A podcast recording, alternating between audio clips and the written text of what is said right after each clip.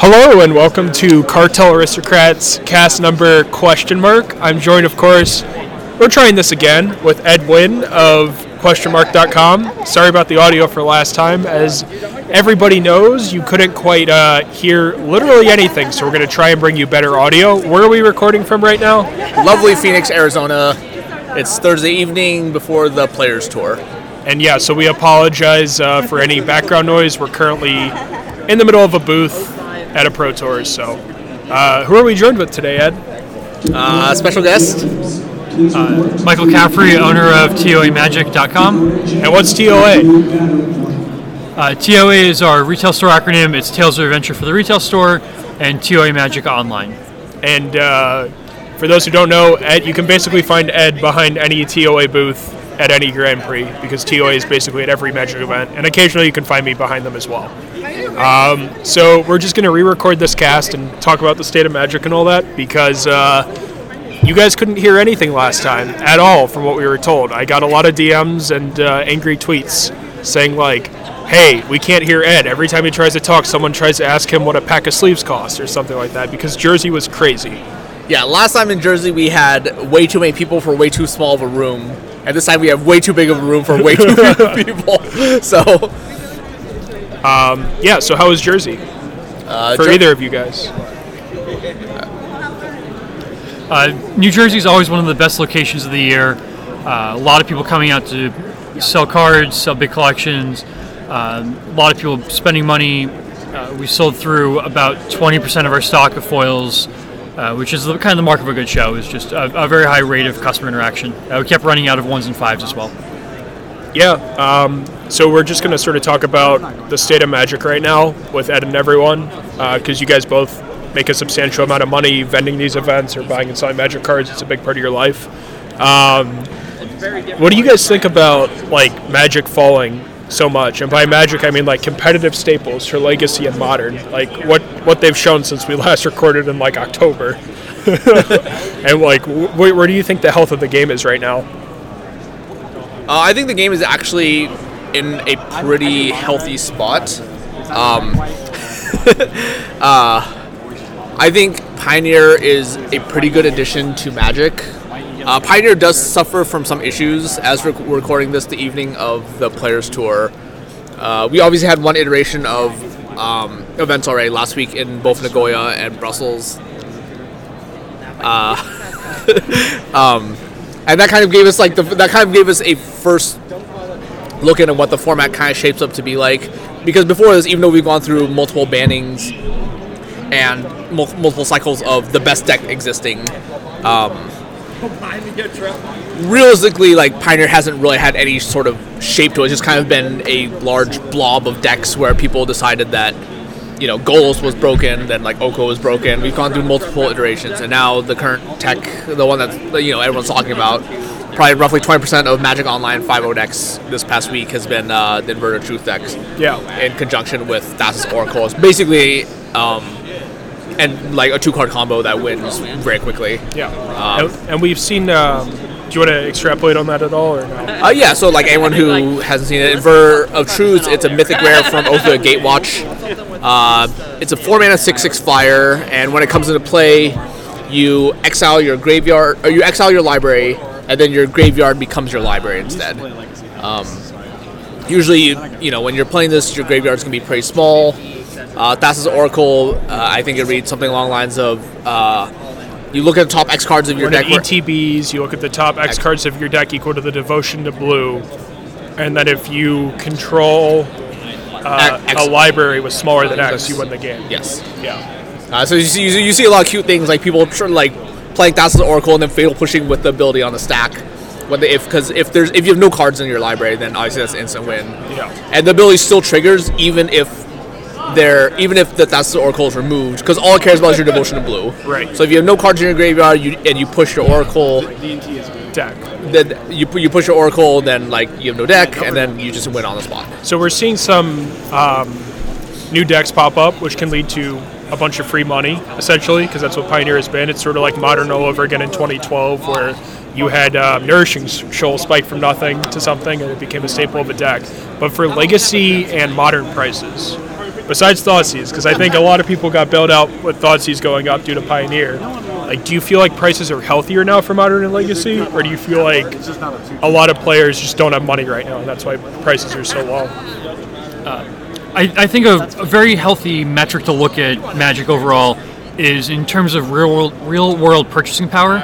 Um, when an underground sea costs uh, someone's rent payment, it's very difficult for them to get into Legacy. When an underground sea costs a car payment or a Legacy deck is something that someone can put a couple hundred dollars a month into and achieve after six months, it's a very healthy number. So I think what we're going to see is players starting to return to these formats, uh, especially after the last the last year of Wrenn and Six, of Narset, Oko, a lot of these very powerful planeswalkers that have made the game less than fun. That once we see new development after all, the, all those bannings, because we've had major shakeups in those formats, uh, we're going to see people start buying cards and investing in decks again. Um, but right now, for the game overall, uh, the, the cheaper cards make the vending side a lot tougher. We come into a show trying to spend a certain amount of money, and now we have to buy 50% more, twice as many cards for these legacy and modern staples than we had to a year ago. Uh, Scalding Tarn was 90 or 100 six months ago. Now it's 50 or 60. Um, and to make the same dollar and cents, we have to buy way more Scalding Tarns. But the interesting thing is, overall, casual cards really haven't moved. In fact, they've gone up for the most part, like either by sales amount, at least for me, or price wise. They've held much more powerfully than some of these competitive cards. Do you guys think that like we're starting to see a shift? You know, we're talking right next to a command zone right now, which admittedly is not that full on a Thursday, but it was packed at GP New Jersey. Do you think that like uh, a lot of these casual players are what's keeping a lot of vendors around in these tough times, where like their inventory may have dropped forty percent if all they do is buy expensive cards. I think the nature of Commander, because it's much less volatile, it makes it much easier to go deep on Commander stock. It makes it much easier to ensure that you have a certain amount of uh, a certain amount of interest in the format. If you hold Commander Night at your game store, for example, you're basically going to always have the same amount of people show up. Whereas a more competitive format like Modern Standard, it kind of waxes and wanes, where people will have a ton of interest when the format's great, and then you lose a bunch of interest in when you have something like Oko or you know Wrenn and Six, these like oppressive, more oppressive type cards that are essentially wrecking the format. Yeah, um, And furthermore, right, like it's unlikely to have commander cards be overdone or be replaced in some form. You're never going to see a better Sol Ring. Sol Ring's always going to hold its value. And if you look at some of the more popular, kind of the top tier commander cards, most of them are so unique. You don't really have an effect that you can replicate, right? If you look at something like, uh, trying to think of a heavy commander card, like Sheoldred, right? Like it's you know if it's a bill of a legendary like big dumb creature, it has a very big splashy effect, and you can't really have that effect that is going to be more mana efficient or on like an enchantment or something. So Sheoldred is a card that will always do well. You'll always buy. You'll always sell it for a very fixed margin, as opposed to a dual in where you're kind of tied into how the format becomes popular, how, how deck become a deck becomes popular. Right, like if we take the Red Six example, uh, when Rug Delver was playing heavily in Red Six, like Taigas had gone up in value. Yeah. And now Taigas have, you know, with the banning of Legacy, Taigas have almost entirely regressed in price to where they were prior to Wrenn Six. right. A, a big part of the difference between competitive cards and casual cards, especially when the primary vector of purchasing these is big magic events, is that there is no elasticity on the supply side of, of casual cards. And do you want to expand on that for our So- casual listeners? Ela- elasticity of supply relates to uh, if we start, if we pay a bunch of money on something, do we suddenly get more? Um, six months ago, we paid twenty or twenty five dollars as a as a hollis number on Vedalken Orrery at a major event, and we purchased three copies of Vedalken Orrery across an entire weekend. Um, that was when the card had just gone up, so the number is perceived to be very very good, but it doesn't mean we get more copies. Whereas something like uh, Liliana the Veil, if we say we're paying thirty-five or forty dollars in Liliana, we may buy sixty to eighty copies in one weekend. If you have the top buy list number, then That's a good way to put it. yeah, people will see that as we want to sell cards here, and you'll also likely have a bunch of people that will sell nothing but the hot list cards. Yeah. and as a result, you'll get a very very large amount compared to someone who is who doesn't have Liliana of the Veil on their hot list, or they pay a more average number. Yeah. So the real synthesis, though, is that uh, for a card like Liliana, every weekend vendors are out, they're buying it, they're going to have 50 more copies to put on TCG Player on Monday, and there's no one soaking up that supply, so the price has to come down.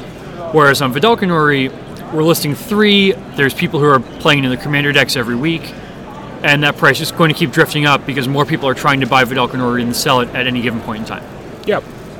So we sort of talked about the different formats, and I know we talked about this two weeks ago, Ed. But like for both of you, what are your goals for this year when it comes to like MTG finance? Is there like anything you're trying to do this year with any profits you may make, as far as like what your future goals are for people that don't know, or are you trying to expand your business in a certain way?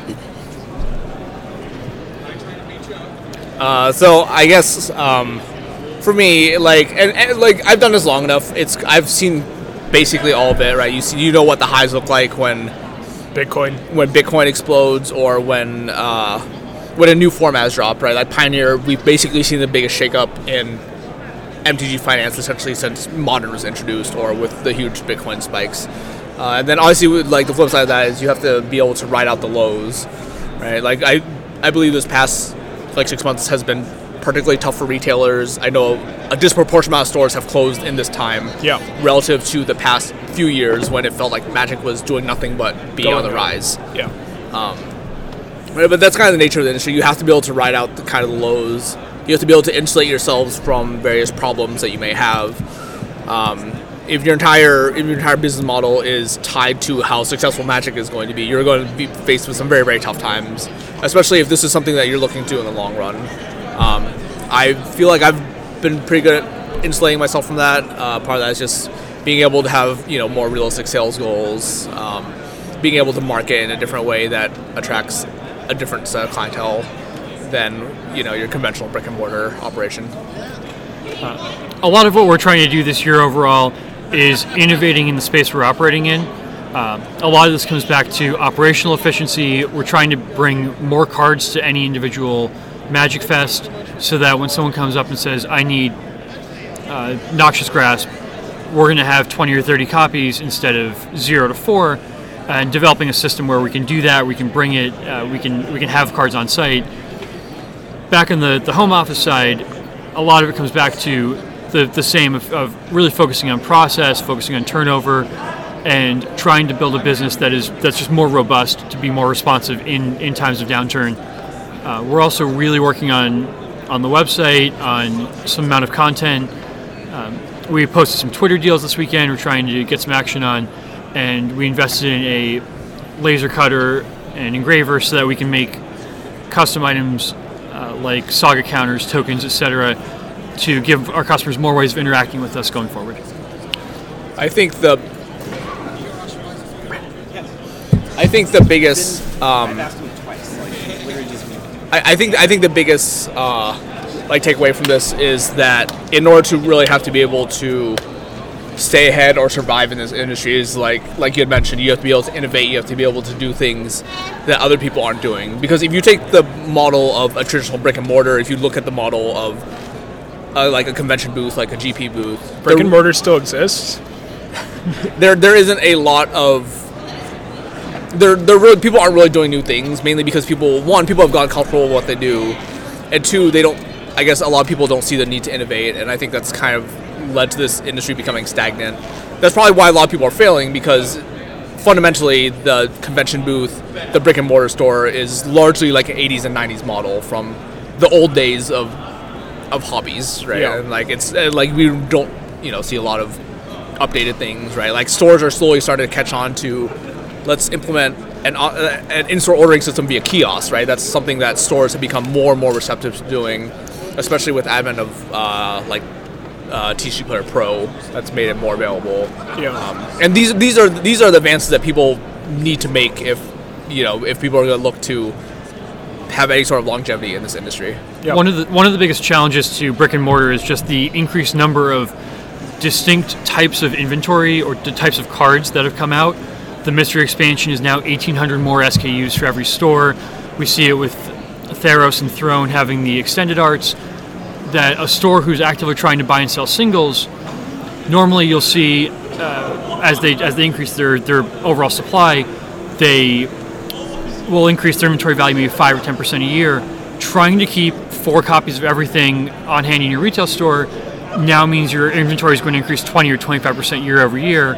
And in the U.S., uh, that means you have to pay taxes on the increased inventory, and it means you have to take money out of somewhere else or out of your profits to be able to do this, which is very tough for a for a store to be able to budget properly. Not to mention the fact that there's now like four different types of a lot of standard cards. So it can be really, it can be a pain in the butt for LGS employees to organize it. For example, that like may not be at the same top tier cal- caliber as a lot of shops out there. Um, and those will sit for a while sometimes if you don't have a way to get rid of them. Um, so prices are down, stores are adapting. Ed, we sort of talked to your about your personal stuff going on. Like, what are your goals in the next five? What are your goals in the next five years, Mister? And why should I offer you this job? Wait, you're offering me a job? I'm not offering you a that, job. that- that- that- uh, I'm so confused now. Um, uh, I, I don't quite remember what I had mentioned on the last show. I think Talked about uh, like what you potentially would want to do if you could use magic to pay off a certain thing and go do that. yeah, yeah. I guess uh, Because remember, they're hearing this for the first time again. right, right. I, I literally don't remember what I said last time at all. Um, I think it yeah, was think- something like, "My name is Edwin. I'm six foot three. I, I think a big part of what uh, I had mentioned was like this is basically just a way to uh, to build up a bankroll for medical school. Um, uh, medical school is like something I've always wanted to do. Uh, just didn't really feel practical with the amount of money that it costs. Uh, yeah, school's not cheap. yeah, realistically, if I could graduate from medical school with no debt, I would like to go and do uh, Doctors Without Borders. That's uh, that's a charity I've supported heavily in the past. I know you supported it as Yeah. well at one of your past events. Uh, basically, provides relief to um, the third world countries following a major humanitarian humanitarian crisis, third world uh, disaster, whatever. Um, so like. They, they basically put up like pop-up hospitals like in Haiti following tropical storms last year when it demolished a lot of the island Yeah, see them all over like Africa, where like where there's like places that are like heavily um, torn up by war. Right, they provide relief there. Uh, they provide relief in like Syria, various places to refugees that are just kind of in limbo. Um, and that's basically what I want to do with my life. And I think a big part of that is just being able to give back. Uh, give back a lot of the privileges that others don't have. Yeah. and I think that's uh, that, that, that's kind that's kind of like what drives me to do this. Uh, so um, it, magic isn't something I definitely plan on doing forever. It's uh, it's a very it's a very short term play. it's a means to the end. It's a means to end, and that's and that's something that I've I've very much come to terms with. Um, so like that, it's both a blessing and a curse. One, it allows me to it allows me to be relatively insulated from a lot of these retailers who are very entrenched in this, right? Because you know a lot of, a lot of brick and mortar owners, for example, this is this is this is their whole life. Like that's Yeah, that's and they're not making much. they're, they're not making much and it comes down to this this is how they pay their bills how they pay themselves how they keep themselves afloat uh, you know every decision they make it comes down to their bottom line right and they and they have to choose between um, so like yeah, he got uh, I'm, I'm relatively insulated from that I, I'm fine if if magic fails tomorrow and you know this you know magic dies or whatever like I'm still fine um, I'm not particularly tied to this in such a way where it would be catastrophic for me. I, I'm very fortunate for that. So, And then besides potentially doing Doctors Without Borders, are there any like goals you have set for yourself? Like, uh, I made a pretty extensive. Uh, for everyone who's friends with me on Facebook, I made a pretty extensive uh, bucket list for the for the next ten years. A lot of it is travel oriented. Uh, there's like a small there's a small set of bucket list items for like each state. Things that like a lot of outdoor things, a lot of things that would, in theory, encourage me to do more at these Grand Prix than just go to airport, go to convention center, go to hotel, and then leave. yeah, A lot of 'em- it involves like a lot of outdoor activities, seeing like various national parks, like actually going out and doing normal people things. and you want to go all the way down Washington off 40 far to go to the Gateway Arch, which I think is interesting. go to the top of it, to the top of it. So Yeah, you can ride an elevator up. Yeah, so not everyone knows this, right? But Yeah. like, uh, the only reason I knew this was because I actually walked underneath it when I was in St. Louis. Like, uh, yeah. Uh, but you can actually go to top. It's just like various things that you know um, are worth doing. Uh, not all of it's travel based. There's a lot of personal things. A lot of it's like fitness goals. Uh, one of them on there is like to run a four minute mile. Apparently, I'm told I'm too short to run a four minute mile, so we get to uh, we get to see how this plays out. Uh, but but before that, I have to be able to run a six minute mile, then a five minute mile. Um, there's various things like running like uh, completing a triathlon, right? Running a a 10k, a half marathon, a marathon, running a marathon, multiple continents, etc. A triathlon involves bikes, right? Yes. I hear that's really hard. You're Three of ten. Three of ten. Yeah, that, that, that, one, that was that was like a C minus. That was pretty bad. Um, Sorry, I guess I spoke too soon. Uh, that that was like a six out of ten. I, I, I, can, I can appreciate that one. So one of your uh, Arizona goals is visit the Petrified Forest National Park. That's uh, 165 miles from Phoenix. Which day this weekend do you want to go do that? Yeah, uh, it is not the most riveting event here, but uh, we'll have to see. But doing various things like the, uh, I'm, I'm glad that uh, Michael pulled up an example. Like doing various things like this is kind of just a way to be able to get a little more value out of my travels for doing this. Um, a lot of people have asked me how much I enjoy doing this. Am I experiencing burnout? Um, like, is the jet setting life all it's set out to be? Uh, And you had said that like you gave up things at home. Right, right. Yeah. Yeah. So like, you know, on, on the surface, on the surface, it looks pretty glorious, right? Like, you know, people say like, man, I wish I could just go to a different city every week. Um, I just got back from the Grand Prix in Nagoya last weekend. Yeah, Uh, like going to Japan is cool. It was fun, we've both been quite a lot of times. Yeah, I think uh, I'm like on my 18th or 19th trip to Japan or something. Yeah. Like uh, for, on the surface, a lot of people be like, man, I wish I could just go to Japan once. But once you factor in uh, It's a lot of hours in economy. It's a lot of hours flying, right? We I left I left uh, New Jersey Monday morning at 6 a.m. to start flying. By the time I got to Osaka into my friend's uh, apartment, it was 8:30 p.m. on Tuesday local time. We had a small amount of time to prepare for the Grand Prix. We drove three hours. Excuse me, sir. It's a magic fest. We drove three hours from Osaka to Nagoya, did the Grand Prix all weekend. Uh, Monday morning, flew from Nagoya to Tokyo, where I actually had some downtime for the day, and then Tuesday flew straight to Minneapolis. Um, or su- flew from Tokyo to Minneapolis, Minneapolis to Phoenix. Yeah, like I said on the last cast, like as long as you're happy doing this, that's what matters. Yeah, I think, um, you know, like, like, is it fun? Sure. Like, do I enjoy the travel? Sure, right? But like the things like that Jeremy had kind of alluded to, uh, like, you know, some of my friends are. Uh, I actually was recently invited to another wedding. Probably be best man at the wedding. Probably asked to speak again. I've been best man like, you know, six times now. It kind of sucks. Humble brag over here, guys. Right. It, it, it gets it's a little rough to see all your friends kind of go through these traditional life milestones, right? Like getting married. Uh, some of them are starting to have kids now. A lot of them are like buying like you know their first house or whatever. Um, getting things like oh I got promoted my job, right? Like these are various milestones that people expect to have throughout the course of their life. That I just realistically it's not it's not on my radar to experience right now, right? Like I'm uh, like not really looking for a relationship. I don't think that's really fair to anyone. Sorry, ladies and or guys. I don't judge. Like I don't think it's really fair to another person if I'm gone.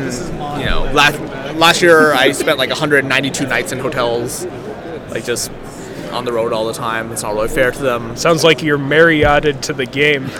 Okay, that, that, that was like the, that was like an F. That was a ter- that was a terrible terrible pun. I thought it was great. Yeah. Jesus. Okay, I can't I can't get any uh, breaks here. Yeah, I Um, can tell you that managing a relationship while on the road is not fun.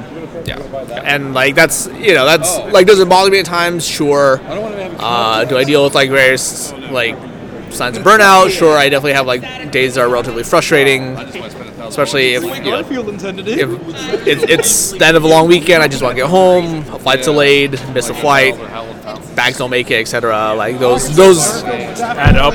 those add up on you, and like it doesn't seem like that big of a deal. Uh, but when Very fortunate that uh, Alyssa is is very tolerant and understanding when I'm gone all the time, uh, but also having her there to help uh, get everything packed up so we can keep hitting the road is uh, is, is very appreciative. Uh, it really is it really is a grind though. Uh, I had I had a deal out of state a couple days ago, so I've been in planes for four of the past six days. I think we all have. Yeah, I, th- I guess all time. So even when you just don't leave the country, Like, I think I've, flown I've flown like 14,000 miles in January or something like that. In, inside the United States, it's. I wouldn't wish this life on anyone else. Yeah, it's uh, well, well, once you kind of break it down, it's much less glorious once you figure out like having to deal with flying all the time, layovers, rental cars, sleeping in a different hotel every night. The amount of time we all probably spend in airports is equal to what some people spend at work. I would guess.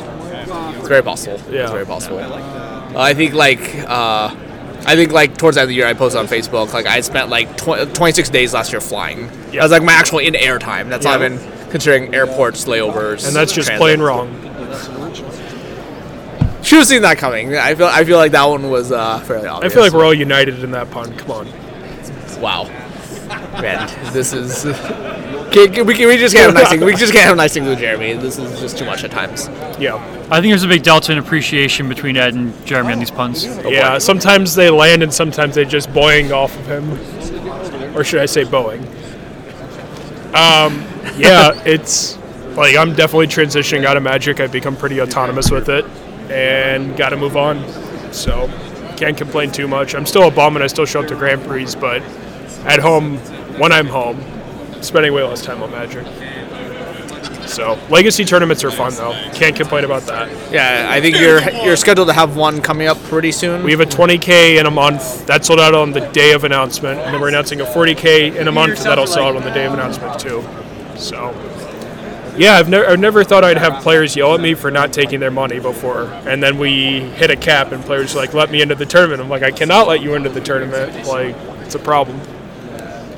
Um, yeah, you gonna use those airline miles at all for anything? No. Uh, I, I mentioned to Chris earlier, like when we were uh, on our way back from lunch, uh, one of the guys at the booth here. Uh, I don't I don't view the miles as something that I'm obligated to spend all the time, even with the devaluations. Into the mic, because What? into the mic because it's recording. Yeah. Sorry, we, we have an overhead announcement. I will repeat myself after after announcement ends. Hey Ed, do you know why if you're cold you should go stand in a corner? Why should I go stand in a corner if I'm cold? Because I hear they're about 90 degrees, Ed. Is it? um, yeah. So uh, to back up, the original question was why don't I spend my airline miles? Uh, I spoke with Chris earlier, one of the people behind the booth, about this. Uh, I don't actually view the airline miles as something I have right now. It's even though they're being devalued. Uh, I don't really treat it as something that's mine that I need to spend right away. I'll use it if the opportunity comes up, and it's uh, I find a particularly good deal. For the most part, I'm just banking them for retirement. Uh, I'd rather deal with it later. Don't really think it's fundamentally any different than like a 401k. It's a bonus that you earn on top. Uh, I have to travel to these events. I have to spend money on flying. The fact that I get a ton of extra airline miles as a multiplier due to status doesn't really doesn't really matter to me. Um, excuse me. I would argue that it's not really that different than in the 401k example, for example, um, what you're choosing to do is you're setting aside a certain amount of money. Your employer may or may not match that. And Employers, we work in the magic industry, Ed. That's a good one. You can always try to get they out. they can choose they can choose to you know match it or whatever, and it's something that will pay off when you're 65 or 67 or whatever the hell age we're going to retire at. For us, it's probably gonna be like you know 72 or something. Yeah. Um, or like 45, I don't know. or also 45 if you're Jeremy. But uh, um, but like, I, I I'm fine leaving it for. I'm fine leaving it for retirement. I'm not gonna. I'm not gonna stress about it. Um, and then in theory, at the end of it, I'll have like a nice bank of miles. I'll be able to travel freely. I'm Gonna Actually, take your friends? Uh, That's what I did with mine. I, uh, I've also looked into. Um, I'll take your tab. no, you actually mentioned it. Uh, Around the world tickets? no, uh, actually, like donating miles. You can actually donate miles Doctors Without Borders. to, to various charities. I'll take this. Uh, it's been brought to my attention that it's not necessarily the best redemption use of miles. Uh, there, you're better off like. Actually, I shouldn't say this. Uh, You're better off using it for a flight for yourself and donating what you would spend on that flight Yes. instead. yes, yes, Which is still ethical. yes. Not that we would ever do anything unethical here, but uh, definitively, not allegedly, definitively not do anything unethical because it would be unethical. Yep. So, we're recording for half an hour. Is there anything you want to talk to our listeners about? Look, you're just putting me on the spot on all this stuff. that, that's part that's part of podcasting. Yes. That, yes. that, that's why we do it live. That's why we don't prepare. Uh,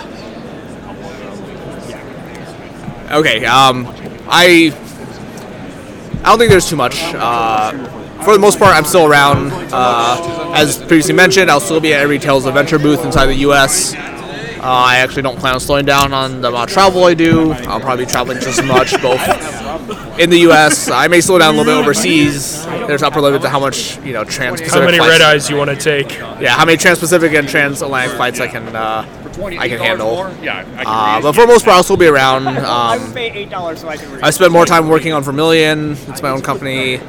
Uh, I've been spending a lot of time with the, working on the social media aspect of it, just to have those in place. Uh, a lot of people, some people started finding out about Vermilion before I was ready to tell everyone, but you know, it's out there. A lot of people know that's me. Um, and that's something that's that takes up a lot of my time during the week when I'm not at events. Uh, so right now it's a lot of just social media branding, trying to get all the platforms set up in a way where I can use the maximum effect.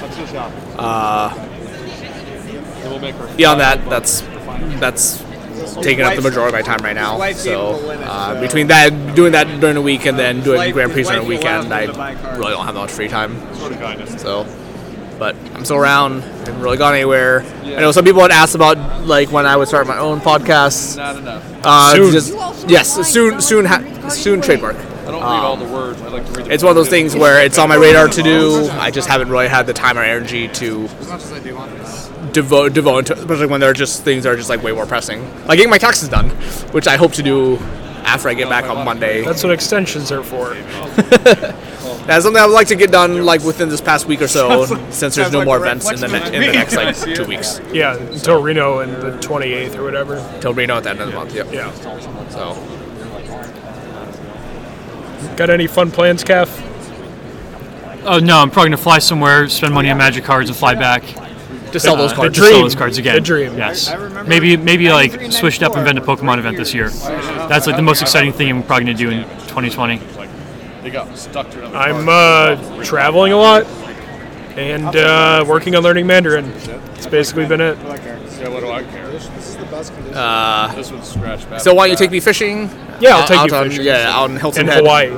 Oh, uh, in Hawaii. I, Yeah. mean, I mean, that's also fine. That's right? where we go deep sea fish. Oh, are you talking on the boat? Yeah, we can go. we can I- go I- either's fine. Either's fine. Yeah. Uh, I think Hilton Head is actually on my bucket list for South Carolina. yeah. Uh, so that's like one of the things that. we, can, we can stay on a place on the island. It'll be fun. yeah. So So, yeah, I forgot. I got to take another member of the booth deep sea fishing in Hawaii. got so, it. Yeah. Um, yeah, If I'm ever in your state and there's something sweet that you can recommend, I'd love to hear it. unless he's in a state of misery. Yeah. Well, thanks for listening, guys. Anything you two want to say before we get out of here at all? No. All right, thanks for listening to the cast, guys. You can reach out to Ed Ware. Uh, I'm on Twitter. Uh, my personal Twitter is. I haven't done this. Well, what's my personal Twitter? Edwin13. at Edwin13. uh, you can follow uh, Vermilion on Twitter. It's at Vermilion unders- underscore PDX. Um, I have multiple iterations of that. Right now, there's not much on Twitter. I'll probably use Twitter to post various sales on things. Uh, I think currently, like my only post on there is uh, regarding Japanese uh, Theros collector booster packs that I have. I'll probably use that as a better platform for sales, especially some of the things that aren't quite as easy to list and sell on TCG Player, eBay, etc. Uh, so that may be my general platform.